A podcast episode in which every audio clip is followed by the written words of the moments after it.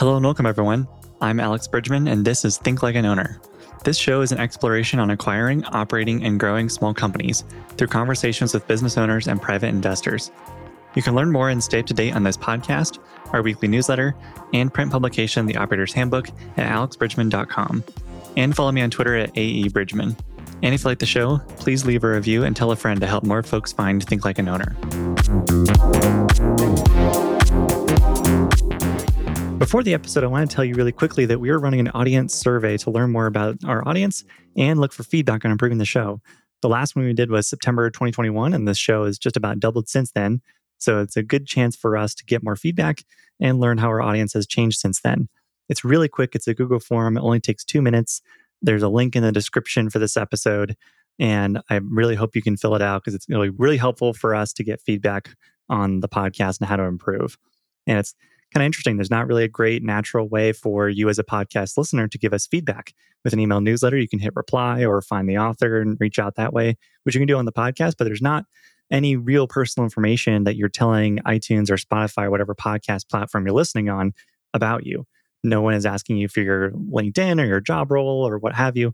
And so surveys are the best way we have to learn more about our audience as a podcast. So, real quickly, it's only two minutes. It's a Google form, should be in the description. I really appreciate you sharing your feedback and helping us improve the show. Thank you. And now on to the episode. This second episode is the second in a three part series we are running on Chenmark, a highly successful small business holding company founded in 2015. Today, they've acquired 11 operating companies, completed 30 acquisitions when including add ons, and have over 600 employees today. This second episode focuses on their operating ethos, culture, and incentive structures. We discuss meeting cadence and formats across the company, the use of debt, CEO incentive models, broad incentives beyond CEOs, and lessons learned from building and maintaining good cultures. I hope you enjoy the second part in the series with James and Palmer Higgins. When it comes to accounting, quality of earnings reports, and financial due diligence, it's vital to have a partner who understands your business and what you're trying to accomplish. Jerry Zhou and his team at Hood and Strong in San Francisco have a specialty for search funds and lower middle market private equity, with multiple podcast guests today trusting them with their partnership. Email Jerry at jzhou at hoodstrong.com and visit their search fund landing page at hoodstrong.com to learn more. For advice and observations on accounting for small businesses, here is Jerry himself to share his expertise on today's Q&A. Is there quality of earnings evaluation of the business? So the quality of earnings or, or QOE as we call it is not evaluation of the business, but it serves as the basis for valuation. Valuation generally is derived from based on a multiple of earnings or EBITDA as we um, we call it, and it's driven specifically by market dynamics, right? The industry of the business, the size of the business, and also just the, the customer profile, among other things. What the QOE does is it provides an, an earning profile about the business, and that you know, typically entails the, the various types of uh, adjustments we make to the, the company's earnings naturally, that's oftentimes a, a buy side analysis uh, that we perform on behalf of the buyers doing the due diligence as we evaluate the business earning profile. But we're also seeing a lot of uh, sellers uh, requesting us to perform this a sell side quality of earnings, and for the reason of preparing the business for sale, and that's to anticipate you know what the buyers will find and and prevent uh, any potential surprises that could lead to renegotiating the valuation of the, the, the value of the business and prevent the deal from falling apart. And ultimately, that facilitates and speed up the closing process. To learn more about Hood and Strong, please reach out to Jerry directly at jzhou at hoodstrong.com and visit their search fund landing page at hoodstrong.com for more information. I also want to thank our other show sponsors, Oakborn Advisors, Ravix Group, and Oberly Risk Strategies for supporting the show. And now to the episode. One thing that would be fun to kind of kick off with was we, we discussed the core values in a lot of depth in the last episode, but I'd be curious how the core values extend or extend to other portfolio companies. Obviously, that those are core values just for Chenmark, but I imagine there's some kind of similar themes that get shared amongst uh, the other portfolio companies. How does that work, and what kind of sharing or alignment is there? Yeah, it's it's a good question. I think one of the things we've been pretty pretty adamant about essentially since the kind of core values were put in place is making sure they left room for the individual operating companies to have their own set of core values and to sort of express some of these sentiments in their own unique way. So kind of the analogy that we we tend to draw is, you know, it in the, in the U.S. it it makes it means something to be a Mainer or a Floridian or a Californian, and people can identify along those terms while at the same time identifying as American. And so it's sort of important to us to preserve the ability for an employee of an individual operating company to identify as a team member of that operating company while at the same time having some association with with Chenmark overall. And so as far as the core values are concerned, eh, we're not really emphasizing emphasizing sort of rigid adherence as much as we are emphasizing kind of the sentiment or ethos sort of underlying some of these core concepts and and kind of allowing room for individual companies to sort of express those sentiments or that ethos on their own terms. And oftentimes, I imagine that when you acquire a company, they already have a set of values, and there's a there's a culture that's already there and has been around for a long time. What are some ways that you try to first acclimate and learn more about that culture and core values that that company already has? I, I imagine there's only so much you can do during the diligence process with a company before actually working with them directly. It's a great question, and and to be honest, I think it's actually sort of rare to have a, a very strong kind of overt emphasis on core values with a lot of the companies that we've acquired or that we look at. I think in a lot of cases, smaller businesses tend to be a, a manifestation or an outcropping of the personality of the owner. And a lot of times that isn't necessarily, a lot of times the owner isn't necessarily trying to bring the rest of the team along with him or her in an explicit way. And, and so I would say, and you know, not, not always the case, but for the most part, kind of the introduction to core values or behavioral standards or any of that sort of thing, it, it, we're, we're, we're mainly introducing some of that for the first time. And I, I would say, kind of, in a lot of cases, our, our approach is more, it's almost sort of like brand marketing to begin with. So we're not saying, hey, here are the core values. You'll be evaluated on your adoption of these next week. It's more, here are the things we emphasize. And I would say we value consistency more than the speed of execution or of adoption. So I think it's more, hey, these are things we care about. Hopefully you see the you you see us model the behaviors associated with these things. And the way you're going to tell that is by working with us for the next week, month, year, decade, etc. And so I, I think it's more of a slow build where we're trying to sort of build buy-in and enrollment from the bottom up and less saying, hey, you're now part of Chenmark. Here's the way you must behave. It's more, hey, here's the way here's the way we do things. Would you like to join us? Is there a pretty wide range in terms of how quickly or how how smoothly that transition is from kind of the personality the owner and seller and what they you know cared about and valued in the company to kind of a, a, new version of those values that have some input from Chenmark and I imagine a lot from the employees at that company as well. Yeah, I think, and, and Palmer, you might be better positioned to speak to this given some of your experiences at, at Mainely Grass or at Seabreeze, but it, it, it kind of depends in terms of the speed there. I would say to the extent a, a company we're acquiring is being run by someone who's come through the GVP program, so has has had a lot of exposure to to Chenmark itself and to other operating companies by the time they're stepping into a CEO seat. Kind of their setting the tone in a lot of cases. And, and so I think that makes the adoption process quicker.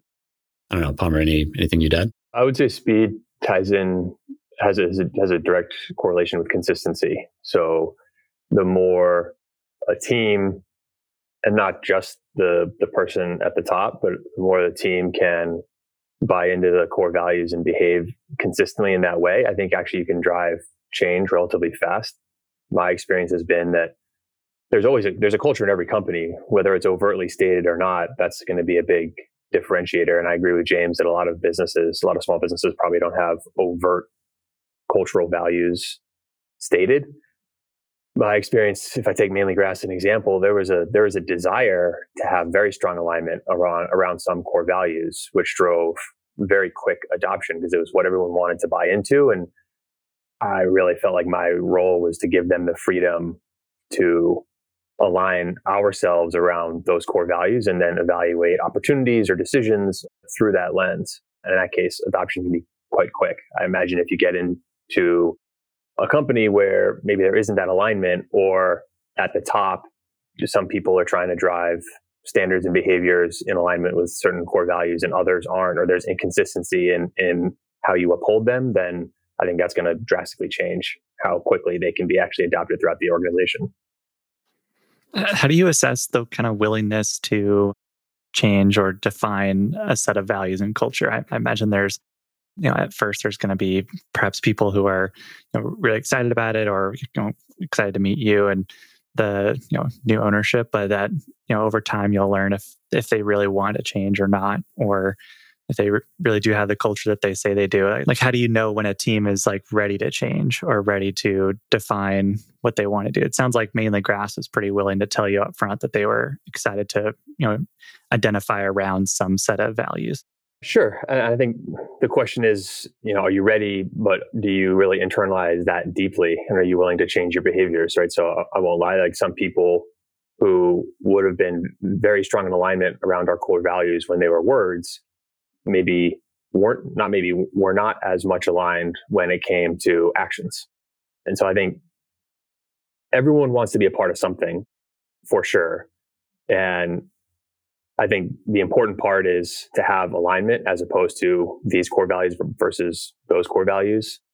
And the important thing is when push comes to shove and people aren't a fit for those core values, you, you have to make you, know, you have to make tough calls because the important thing is you have a team that buys in in principle to the to the big ticket items that you as an organization say are are important. Yeah, I think just to echo Palmer's point, I think uh, I'm not sure we've come across a, a, a team or a small business where there isn't some fundamental underlying desire for belonging.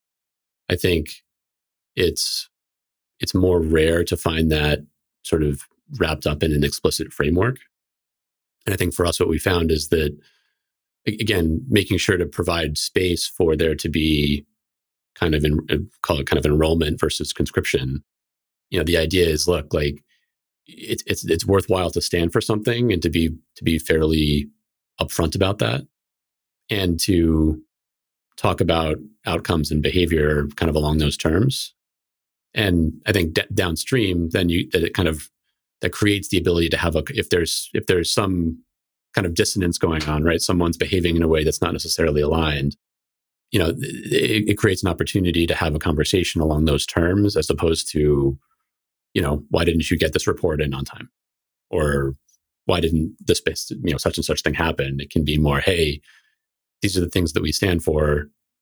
It seems like, you know, there's some things going on that don't necessarily align with those you know do you if if the things that we stand for are different than the things that you stand for you know we can have a productive conversation about that and determine if this is the right fit for this this company or you know this organization overall is the right fit i think that tends to be tends to create at least in our experience a more a, sort of a deeper and, and and more meaningful conversation than hey like why'd you miss this deliverable? It sounds like a lot of this is tied in with kind of palmer to your point on consistency having a consistent messaging and stream of communication. Are there a set of recurring meetings or ongoing discussions that you you set up and have maybe for the first you know year in the business and then even beyond? Like what is what does that recurring conversation setup look like in terms of is there a, like weekly team meetings or monthly? And then how do you emphasize or remind folks for values culture and areas of focus? I don't think there's a right answer to this. I certainly have a cadence in, in, the organizations that I've been a part of have driven a cadence of communication and meetings that are all opportunities to reinforce those elements. I actually rarely talk about core values directly. It's not like we have meetings that say, hey, you know, this is the core value talking meeting where we're going to sit around and we're going to talk about our core values.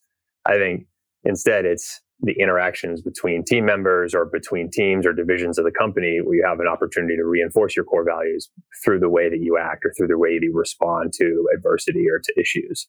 So I can say like I'm a I'm a big fan of communication within organizations. One thing I've I've learned working now in a couple different small businesses, being fairly surprised how poor communication is generally. Which you think in a small business, communication should be a lot better than in a bigger business. It's much easier to talk to literally everyone in the company or close to it. You'd be surprised how little that actually happens or how little people are on the same page and you get even more siloing. And so I'm a big believer in a in a regular cadence of meetings. I talk to my senior leadership team every single day. We have a daily check-in every single morning. Generally have weekly weekly meetings with team, if not daily, depends. And then monthly meetings on more of a review cadence and then sort of more infrequent ad hoc stuff around projects. And so all of those are opportunities to reinforce. One thing I've picked up from seeing the value of, of weekly thoughts, frankly, is getting into a cadence myself of writing to my whole team every single Sunday. And that gives sort of force, it's a forcing function on my end to figure out what I think is most important to discuss and also lets me address the team in a way that I can't in person because generally I'm I'm working with distributed teams across a very wide geographic footprint that I can't physically see or shake hands with or whatever on a daily basis. So those are things that I've used to communicate and, and every one of those is an opportunity to reinforce values and behaviors. So what I'd add is from a kind of Chenmark overall level, we, we we really try to emphasize at least the opportunity for building kind of lateral connective tissue across the organization. So it doesn't work. It's, it's fairly inefficient and, and, not very scalable if information and relation, kind of relationships, relationship capital flows up, gets digested, and then sort of flows down to kind of the next company over. And so where we can, we try to make sure that we're creating opportunities for folks at, at, individual operating companies to interact directly with one another. That's one of the ways our, our sort of GVP program helps reinforce that because in a lot of cases, by the time someone gets to a CEO role at one of our operating companies, they've worked at another one of our operating companies or entered the first stage of the program with one or two other people who've gone on to even you know other companies within the organization and so you create kind of density of relationships or our goal is to create density of relationships laterally. And so w- ways to do that, we, we have an, all company kind of team lunch on Fridays where kind of the first half of it is a bit of a social check-in and we kind of get a, we sort of ask a kind of hokey question of the week and get a bit of an update from everyone on, you know, how their week's gone. And the second half of it is we, we have a, a speaker present and often that's someone internally who's presenting on some type of project they've been working on. Or sometimes we bring in someone external to share their story and we can ask them questions. And, and so that, that's a sort of feature of our weekly cadence. We also organize increasingly fairly consistent kind of team training schedule. And that can be kind of CEO, sort of upper management level, but also sort of middle or, or sort of aspiring management level. So again, additional ways to ideally get get individuals some relevant and practical training, but also to build kind of relationship and, and relationships and connection laterally across different companies. From we may also do two kind of all company sort of leadership events a year. So we do a retreat. We had our first one ever last year. We're, we're pretty much locked and loaded for version 2.0 coming up in the in the in the spring here. Then we do a holiday party at the end of the year where we, we bring everyone to Portland and, and kind of sort of celebrate the year and sort of make sure everyone has time to, you know, enjoy each other's company. And then finally, just from like a, a weekly kind of monthly cadence, I, I generally am speaking to almost all of our CEOs once a once a week, sometimes for longer than others, but in general, we're we're getting fairly high frequency touch points just to touch base on what's going on, share information in, in both directions. And I think the, the practice there helps build a baseline for kind of what normal is. And, and so that, that helps identify, hey, when something's going really well, that's, you know, an opportunity to celebrate and reinforce and share knowledge, frankly. And if something's going poorly, hey, it's an opportunity to recognize, hey, this, you know, we we need to make sure we're allocating sort of resources and support in this direction to help, you know, help work on whatever the problem may be. When you say like you're a big fan of communication in, in small companies, is there an ideal set of principles and tools that you're looking to reach internally? And then is there a kind of a, a similar Chenmark ideal level of communication that you're also reaching for, or maybe you have you feel like you're almost there? I definitely don't think I'm almost there. I think I think it's one of those like it's a journey, it's not a destination. What you're going for is you're going for situational awareness across the organization, you know, so that people know what they need to know when they need to know it. But, you know, it's, the proverbial like if you can get people sort of contextually aware, you can get people all pulling in the same direction, right? You know what problems need to be solved. You know, no one's doing duplicative work or no one's working on something that's already been solved or no longer a priority or whatever. I don't think I certainly never got there, um, but you're just trying to drive that awareness through the organization and ideally down the organization as much as possible. So I think a part of what everyone talks about of, you know, empowering the whole organization, pushing decisions down the org chart as much as possible. I think what that really entails in my mind is trying to drive, you know, sort of contextual understanding down the org, org chart so that when people are confronted with options, they have a good sort of decision tree to go through to, to, to make the right decision or make a good call. So that's what I'm always chasing, but I, I definitely wouldn't say I've, I've gotten there. Is there a way that you're storing some of these decisions that have been made in the past in similar situations? I could see some sort of database. Like, I don't know if you've used Roam Research before. You could probably even just do it in a giant Google Doc of different situations you've had with customers or employees, record kind of what the the problem was and the decision you made and outcomes and then allow people to search through it for similar situations that they might be working with in their own companies do you have any storage vehicle like that, or is it kind of is all in your heads for now? I've never even heard of Roam Research, so I like so I guess not. Documentation is definitely not my my strong suit. I actually just heard of a service called Scribe that was recommended to me that I was checking out and passing along to some of our CEOs because process documentation is something that like I'm not great at.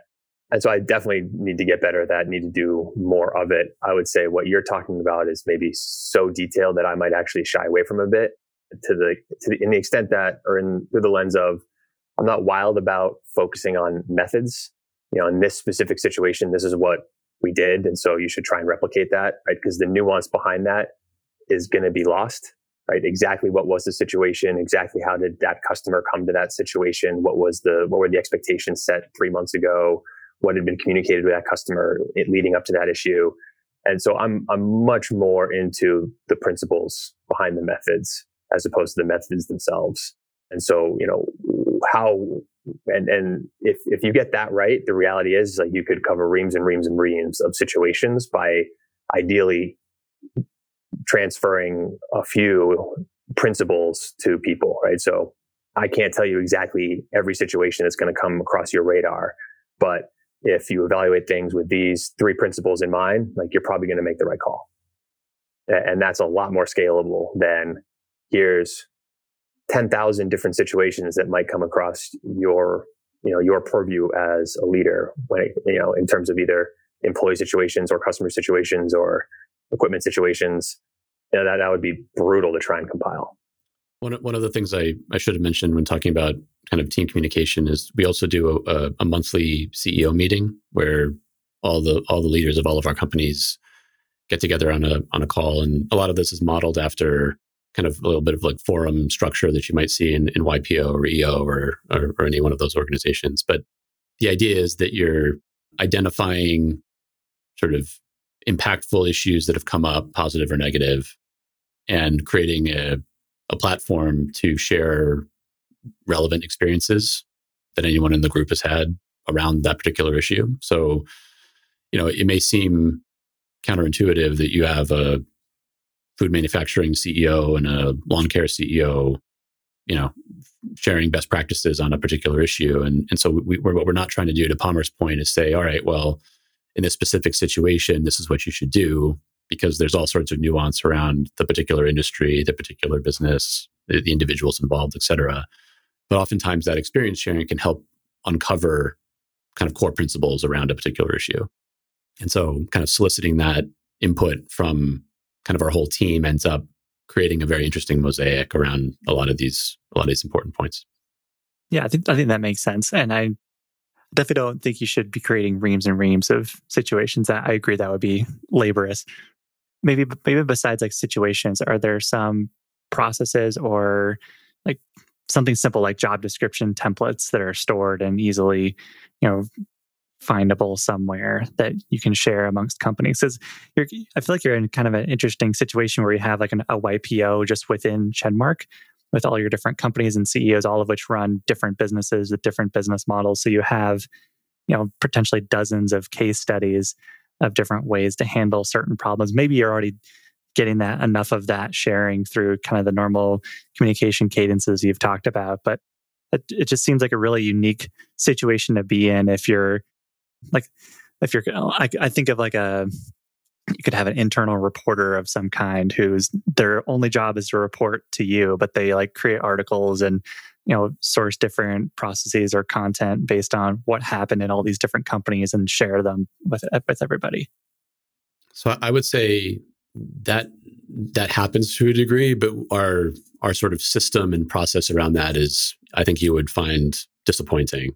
That that that happens more on a, uh, very often just on a on a very organic basis. So each almost each week, but this is one of the reasons why it's important to us to build that lateral connection I was mentioning earlier. So if CEOs know each other and they're friends with one another and have some shared experience kind of back in their earlier you know earlier in their trajectory at Chenmark, what you're what you're ultimately doing is is reducing the friction associated with picking up the phone or hitting someone up on Slack or sending an email and saying, "Hey, you know, I need to come up with a job description for an HR manager or whatever it is. Has anyone dealt with that? How did you handle that problem? Or I need to reprice a contract, or I need to renew my insurance, or you know, any number of different things."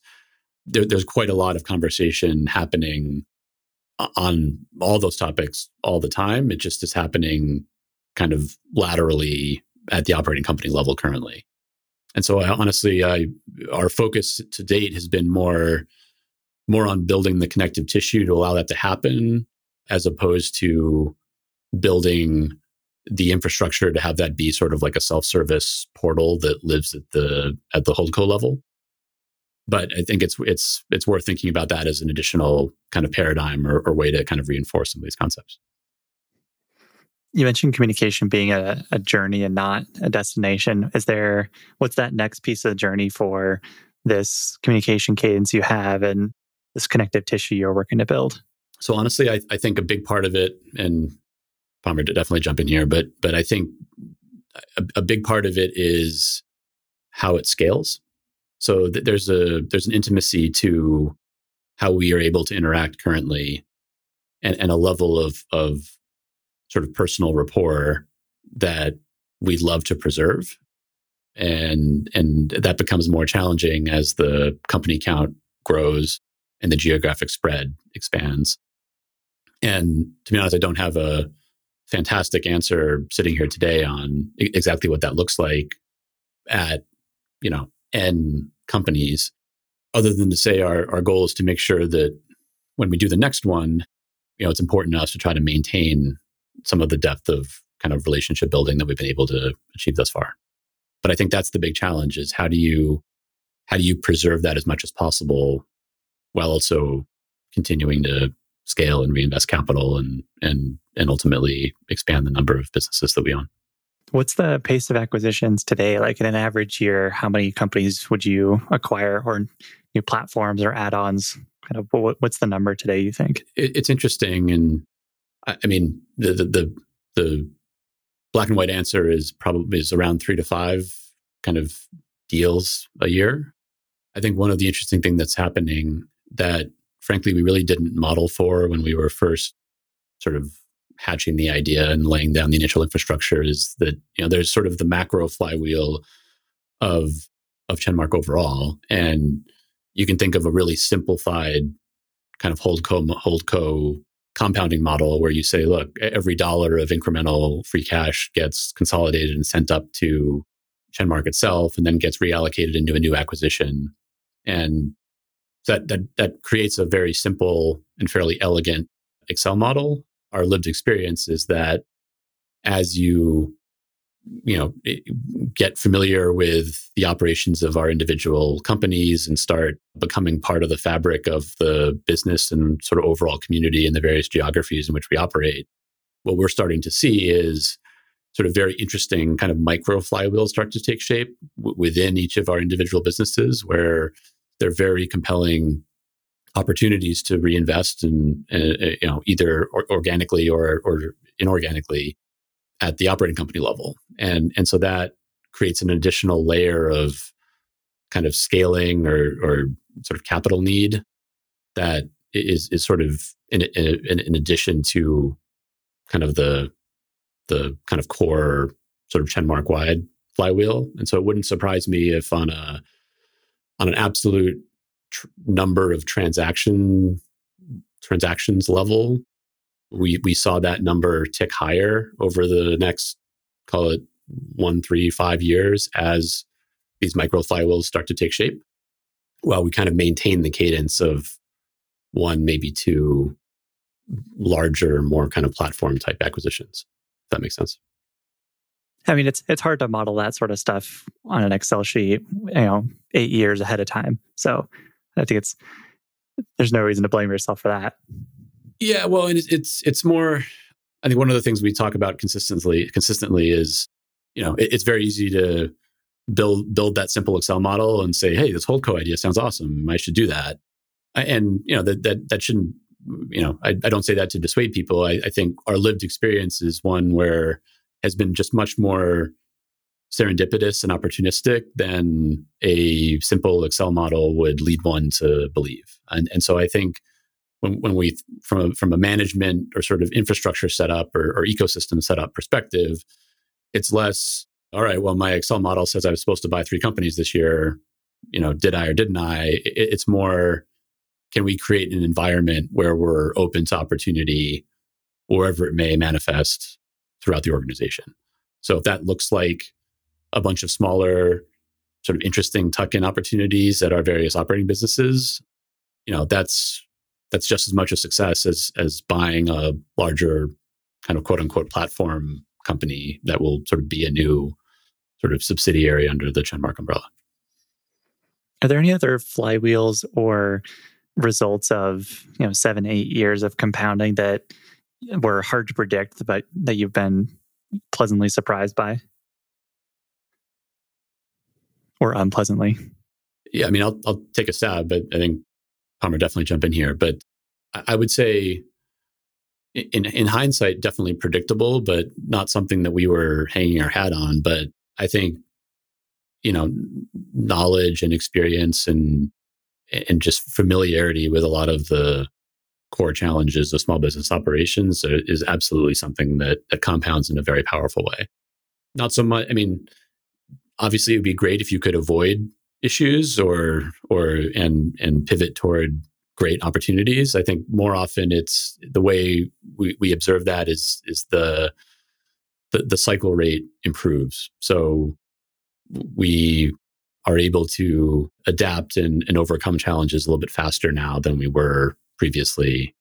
Our ability to onboard a new company or to work through sort of diligence or or any kind of element of the of the acquisition process, a lot of that is is quicker and more efficient now. And so that that all, you know, that that all all those processes and all that all those reps do compound and compound in a pretty interesting way that I'm not sure we were as mindful of when we first got going as we are now. Yeah, I would say to sort of zoom out more broadly speaking, confidence and conviction in in certain decisions is a is a flywheel. Right? Uh, I remember the first time we talked about raising prices on customers and the paranoia that goes on. Your whole team tells you you're going to lose every single one of your clients every single one of your customers, right? You, would think if you were to draw a sort of supply demand curve that you know the demand is completely completely elastic, right? And then you do it and you realize that's not the case. And then the next company that has to go through it or the same company has to go through it again, you know, you have you have that confidence and conviction experientially won, hard won confidence and conviction in in sort of the the ability to diagnose a problem and, and know what you need to do and, and have confidence that it's the right move.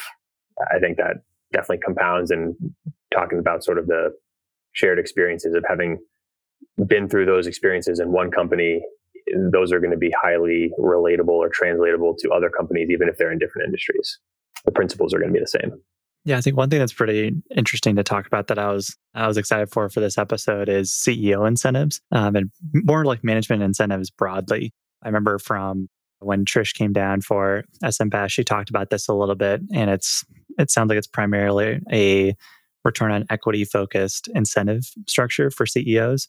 Is that still the case today? And perhaps what's been the evolution of CEO incentives over time with Chenmark? Yeah, so I I think what what just described is, is largely still in place. There haven't been really any changes over the last several years. But just to sort of recap recap that, our, our kind of core financial metric is is free cash flow, and each each CEO earns a split of each dollar of free cash flow generated. So it's a pretty trans- transparent, sort of easy to understand mechanism. The the sort of additional wrinkle is that anyone who receives a free cash flow based bonus then has the opportunity to acquire stock in the holding company. So the idea is that you're compensated directly and, and very tangibly in cash for the value or for free cash that you generate for your operating business. But if you buy into the larger kind of capital compounding story of Chenmark overall, there's a way to participate that in that very directly as well. So I think a few different and I think two big pieces that we've iterated on since early days. I think it took us a little bit of time to triangulate on free cash flow as the most important measure. So we had sort of an early version incentive program where we were compensating people mainly just based on the income statement. And that was creating some scenarios where you had some questionable accounting behavior in, in an effort to juke the stats, so to speak. So we found free cash to be a more more comprehensive measure that was a little bit more all encompassing of all the moving pieces of the business and you know all the all the pieces of the financial statements. So that was a, an early pivot. I think the other piece that we kind of wanted to incent is the the power of all, allocating capital across the organization. So how do you make sure that people have an opportunity to participate in in in sort of this ecosystem where we can take company take capital from where it's being produced often quite efficiently, but with limited reinvestment opportunity, and redeploy it into areas where perhaps the raw free cash flow yield is somewhat lower, but there's a much larger scaling opportunity. So from a from sort of a long-term return perspective, you know, that's going to be a, a sort of affected by the returns on capital that we're able to generate and the the scale of our reinvestment opportunity. And and so if we are solely compensating people based on the their individual performance at the operating company level, there's less of a mechanism for buying into the larger capital pooling and reallocation opportunity associated with the Chenmark platform. So, hence the the idea of creating the employee stock purchase program where folks can participate in that very directly. Yeah, can you talk more about the the stock purchase program? It kind of reminds me of I think Buffett was talking about why he doesn't give stock grants to the various Berkshire CEOs, and he he said something like, you know, if they want the stock, they're welcome to buy it on any given day, any given business day, and doesn't do typical stock grant plans. Can you kind of talk through the stock purchase plan and kind of how you how you view that program, kind of in a mix of your other incentives as well?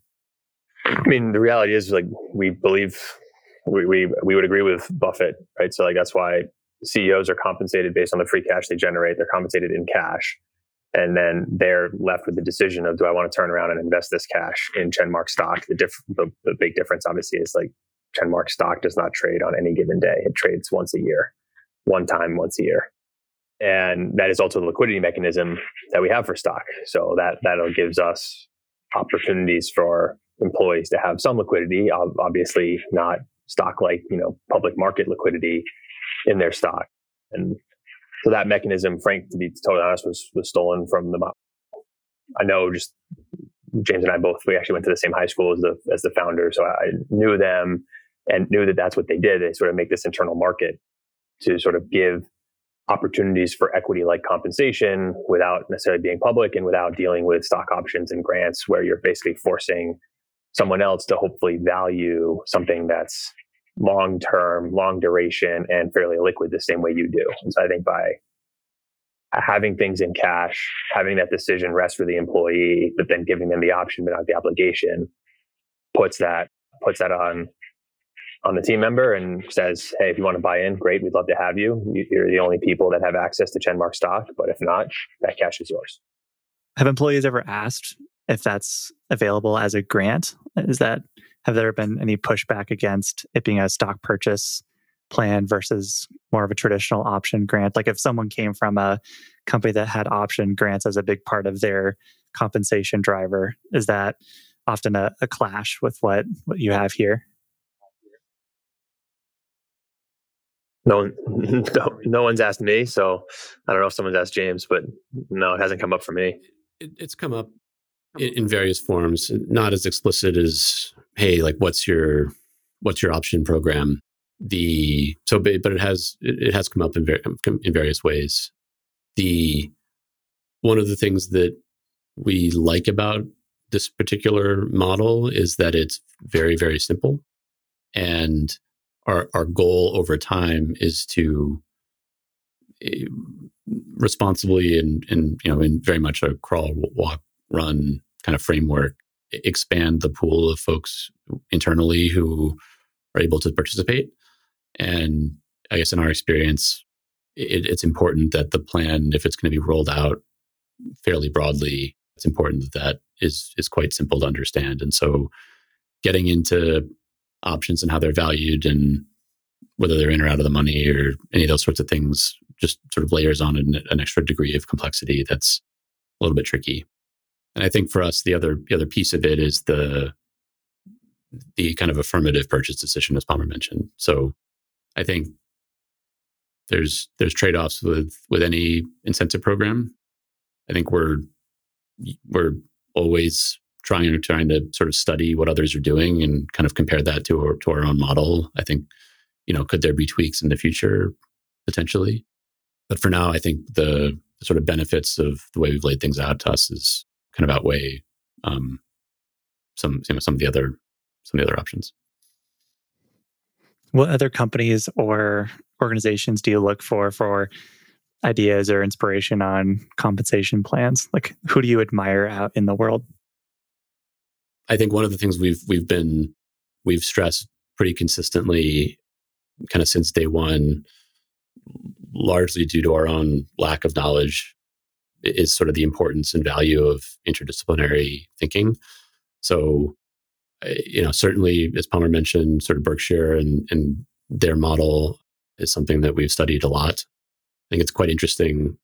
There's a lot of ink spilled Buffett and, and Munger as investors, and quite a lot less spent on the sort of ecosystem that they've created. So we tried to spend more of our time kind of parsing tea leaves around the ecosystem. I mean, a lot of the other kind of giants you'd think of. So more recently, there's been quite a lot of, of really interesting content put out on TransDigm. We've studied them quite a bit. We've looked at Constellation, Walmart, there's a few others, but honestly, anytime there's there's kind of highly transparent information available about programs like this, it's really it's it's quite interesting to to read about it and try to study up. Whether that means we adjust something accordingly or not, that's a sort of separate question. But I think when folks are generous enough to share kind of what's what they're doing and what's worked for them, I think that's that's really valuable information and and something that we we try to absorb as much as much as possible. So CEOs are compensated on a kind of a dollar free cash flow method. Is the, if, is that the incentive structure for anyone who has some sort of equity or business level incentives within a company, or are there different structures for, you know, kind of middle management or frontline employee level? Or, or is it basically all the same, but just different amounts of that incentive? To be honest, it varies a little by company. So beneath the CEO, it's it's it's sort of up to that individual operator to kind of determine what kind of incentive scheme works best for their particular business. Increasingly, a number of our companies do sort of use a free cash flow type framework to compensate their certainly their kind of middle upper and middle management folks. I would say, and Palmer, you can speak more to this, but generally speaking, a lot of the I would, would say sort of entry level roles tend to get compensated more on operational metrics than on sort of a, a kind of all encompassing kind of free cash flow measure. But Palmer, I'll let you sort of speak more to that.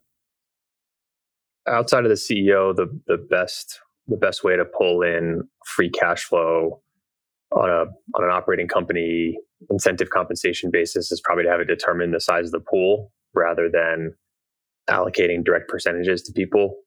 You know, when you're talking about free cash flow, capital allocation, financing decisions, working capital management, you know, fewer and fewer people are going to have true responsibility over those things outside this, outside the CEO. Maybe the senior leadership team, depending on who's in charge of what. Then when you certainly when you get down to the middle management level, those and and to the field staff or or to the sort of direct direct labor pool, those people are going to be very far removed from a lot of the components that that transition from the P&L to the cash flow statement. I've definitely experimented with some have found that a better balance is to have in- incentives for the SLT, the sort of the senior leadership team, and and I'll say like senior middle management, be more around sort of longer term goals, focus more on free cash flow generation, and be comfortable with that being a little bit more ambiguous and a little bit less certain. And then as you drive down the organizational chart, have more operational metrics where you're trying to drive discrete outcomes probably on the revenue through gross profit lines of the income statement.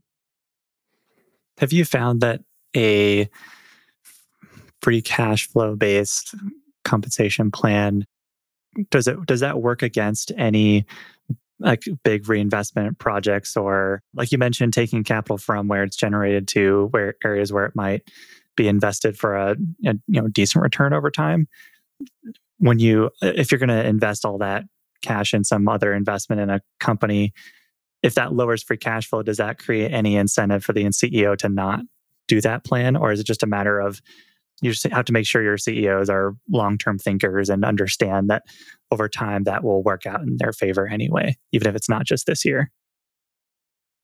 Yeah, I think the the solution there is you got to be long term focused. Certainly, like it, it could create a perverse incentive if you're focused on the next 12 months that might take a little bit of a, a free cash flow hit. I think the benefit offsetting that is that it's a free cash flow split without a hurdle of free cash flow, right? Typically, when you talk about bonus pools, a lot of times say, all right, well, if you hit budget, that's when you unlock the bonus pool. But what we do is is totally different, right? It's a it's a split of free cash flow. So as long as there's literally one dollar of free cash flow, you're technically earning incentive compensation, which means on the downside, you could have tremendous value destruction and still be getting incentive compensation. But the benefit is that you're not forcing people to hit arbitrary targets before they're getting a cut of free cash. So the hope is that you have a, a balance of short term focus on returns with long term orientation towards free cash flow optimization. I, th- I, think it, it does put a premium on conviction around capital allocation decisions. So it, so I, I, think one we emphasize and sort of set up a, set up the structure to reinforce capital, particularly equity efficiency, and oftentimes the way that can manifest if you're being very prudent about your deployment of equity is is to basically be always focused on how to utilize less of it. I think one of the things that we're working on or thinking through is is how to make sure how how can we work on generating like the requisite conviction around capital reallocation decisions even if those things are short term negative and and and making sure that the and and sort of making sure people are really thinking through sort of the up, you know, what, what could go right essentially if they redeploy capital into their business. I would say culturally and historically, we've been very focused on managing downside and preservation and production of cash. I think as we continue to evolve, there are going to be opportunities where we will need to redeploy capital. And so making sure that we are building process around that that's sort of as robust as our our underwriting process for new deals, for example, you know, is is helping to reinforce those decisions and and and making sure that we, you know, we, we chase opportunity when it's available to us. Yeah, I could see like if you're running some business that was growing really quickly or founded, if there's a new market or a product that they came out with that was growing really quickly and they made a bunch of investments for it and the company was growing and revenue was growing and it was becoming a more valuable company, but free cash flow was still low and kind of the same that there could be some conflict back and forth. But I guess you just need to, yeah, find CEOs that are that are okay with that and understand the long term nature of it. I think to, to address that, Alex, I think the reality is like that's very classic of a startup, right? Like the situation you're describing is the, the Jeff Bezos Amazon produces cash flow from operations, but then turns around reinvests 100% of it, and it's growing incredibly rapidly. We're, we're typically not investing in businesses where that type of extreme rapid growth that consumes huge amounts of capital is really a thing. So like maybe maybe we'll get presented with that situation down the road. But typically, when you're talking about investment opportunities, you're not talking about payback periods that are stretching out into the decades. You're talking about investment opportunities that are very real and tangible, and because you understand the business deeply, you have a you have strong conviction around the payback period, and, and generally it's going to be on a shorter time frame, not necessarily immediate, but you're, going to have high conviction that you're going to turn that investment into a return. Yeah, that makes sense. You also mentioned that you don't base compensation around hitting a budget. It's a just a free cash flow, whatever the number happens to be. You can kind of walk through that philosophy a little bit more. I like the most common way for that I've seen is based on some budget, and that's where any bonus compensation is is triggered from. But I think uh, I, yours has been your model has been less familiar to me from just my conversations on the podcast or with others. I mean, James James will probably weigh in here too. My my view is that it's it's to promote long term orientation. Right, having experimented with comp round budgets, you know, you miss budget, or especially if that budget is a high watermark, if you miss it, now what you're you know you're you might not appreciate it, but you're really in, incentivizing is taking bigger and bigger swings to get to catch back up to where you were and, and to then reach where you want to go. And so by not having a target that we're saying you got to hit this in order to earn anything, I think we're creating, I believe that we're, we're creating an environment where we're allowing our CEOs to be patient and understand that what matters is consistency and chasing better and compounding small gains far more than it is to hit some number that's 10% higher than what it was in next year in order for you to unlock your compensation.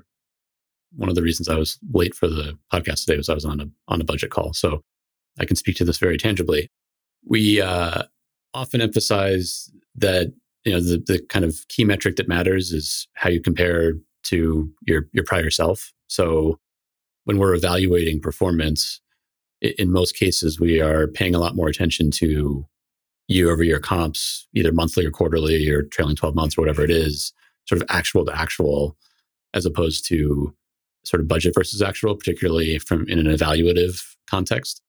That being said, we we emphasize budgets as a very very important tool, but but as a tool, not as a not as a mechanism to evaluate whether the CEO is doing a good or a bad job. So we want the budget to incorporate sort of the collective best thinking about how the business is likely to perform. And then ideally internally that's work product that can help drive outcomes around whatever those bud- that budget happens to be. But we're not sort of using it as a our kind of our, our, our role and our contribution to that process is not saying, you know, hey, you know, like this should be your number, and more, can we participate in in the thinking around how we're getting to whatever our forecast happens to be. So again, the idea there is to make sure that it's kind of a participatory a participatory process to create a very useful functional tool and, and not sort of a mechanism to uh, evaluate performance. I would say at, the end of the day, our what we're trying to create is an environment where folks are incentivized to produce cap cash, free cash, and and then to you know also help help to generate reinvestment opportunities for that cash. So, you know, your budgeted EBITDA is, is an input there, right? So that you know it, it it plays a role, but it's a, a little bit tangential to the core emphasis. Are there any other common principles around compensation or budgets that you hear about often or, or methods that are used in other companies you hear about often that you've decided just don't fit with what you want to do? I have one, but I've already talked about it on Alex on your podcast. I hate commissions. I think they're I think they're I think they're terrible incentives. They're first of all, it's not a paired metric. So it's focused on revenue. I don't care about revenue. I care about gross profit and I care about free cash. I just think it's horribly short sighted. I know why people do it. It's super simple, it's super easy, but I continue to hate commissions. And that was even within sales positions or like within sales. Like you didn't. Mm-hmm. Still do. Still hate it. So where like we can like what's the what's the 30 second review? Because I'm I'm not sure most folks haven't seen that conversation of ours yet. Well, so in, in general, a single metric not paired against anything is going to be rife with unintended consequences. So I, I could probably broaden that to just like any compensation structure focused on one single metric that is especially income statement oriented, right? So like we've we've done it on free cash, but even our definition of free cash is something that's from a true financial sort of academic sense would be something a lot more burdened, right? So we're not free cash for us is is a lot more burdened than just simple cash flow from operations minus growth capex, for example. But my point on commissions was you incentivizing revenue. Company, any company really shouldn't care about revenue. You should care about unit economics and we care about free cash. And unless you're very, very tight on the pricing leeway you give to sales staff, you're going to run the risk of selling a dollar for 95 cents. Or even if you do have strict, strict control over pricing, you're going to run the risk of poorly set expectations in order to get that commission, or to get that sale. And I just don't think it aligns the organization properly, right? So I could go on long for a long time on commissions. I'm sure there's some very discrete situations where a true pure sales commission, you you know, you eat what you kill can work. I just generally my view is is business is a team sport and compensating a subset like a like a sales team on something as as super simplistic as revenue generation, I think misses a lot of things and creates a lot of unintended consequences. James, any any that you've thought of? I mean, there, there's plenty of things. I mean, we talked about the option thing previously. I think there's plenty of other systems. I, I don't know. I'd go so far as to say, hey, it, it it it just wouldn't work for our model. I think that's that's probably too too strong. I think there's probably a lot of things that could work. It ultimately, you kind of, I think for us, we sort of you pick the pick the one that seems to check the most boxes, acknowledging that there may be others out there that you know that have some appeal in in in one way or another. So, you know, I, I think there there there are features that our our model doesn't incorporate. You know, I mean, options being one of them. You could think about like rolling performance over a period of time that would help kind of reinforce uh, sort of long term orientation. You know, there there may be mechanisms to handle the short term negative free cash, long term high return situation we were talking about earlier.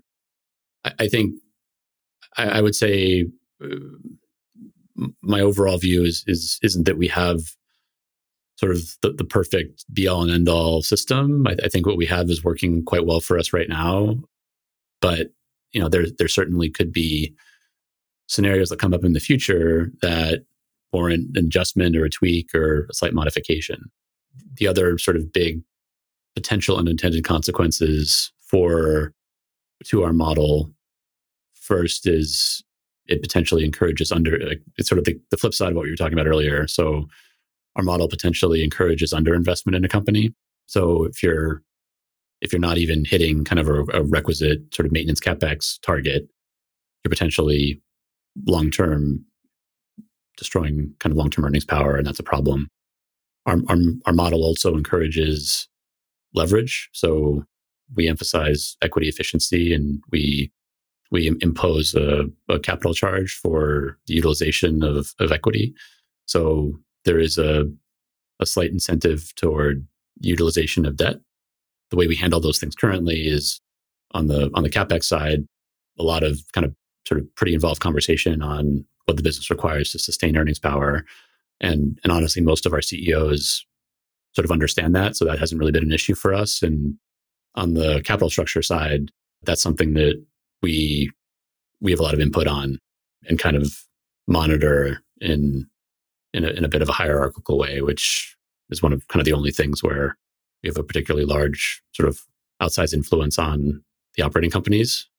So there may be honestly ways to tweak or improve that in the future. But for, for now, I think our models work quite well. I'd say it's important to note that like there is no such thing as the perfect compensation system. And even a really good compensation system or incentive structure isn't going to turn the wrong fit candidate or the wrong fit person into the right fit person. You know, so like you shouldn't try, right? And I think when people are chasing that golden formula with like I just need a few more independent variables to get this formula magic and to to you know couch for all the potential unintended consequences like it doesn't exist and what you're chasing there is effectively I can turn anyone into the right person with the right really really intricate incentive compensation structure. So part of the GVP program part of having people go through multiple phases before they become a CEO is that so we have confidence that we have the right people who are in those seats in very you know high leverage positions where they're given a ton of autonomy they're given the keys to an organization with whom you know many livelihoods are, are depending and telling them hey like this is this is your responsibility and we trust you. And and in the largest degree you know we're here we're here for support. There's a there's a ton of ton of resources and people who've been there before but ultimately like trust your instincts. And you got to rely on the fact that you have the right person with the right characteristics and the right behavior traits there. And then what you're what what I feel like we're going for on the comp side is just have it be fair, right? Not to have it be right and turn someone who would otherwise want to make bad decisions into someone who magically is forced to make good ones because of the comp structure they have in place. Yeah, that's a good set of principles to anchor around. We're over time, so I'll, I'll cut it there. But thank you for for sharing a little bit more of your time. It's always fun to chat with you guys and uh, hear a little bit more about a lot of your philosophy and the work you've done so far. Um, so thanks for doing this again. I really, really appreciate it. It's been fun. Yeah, thanks, Alex. Appreciate it. Thanks, Alex. Thank you for listening. I hope you enjoyed the conversation today. If you enjoyed today's episode, please consider leaving us a review and telling a friend to help more folks find Think Like an Owner. I also want to thank our show's sponsors, Live Oak Bank, Hood and Strong, Ravix Group, Oberle Risk Strategies, and Oakborn Advisors for their support. For full episode transcripts and more information, please visit our website at alexbridgman.com slash podcast.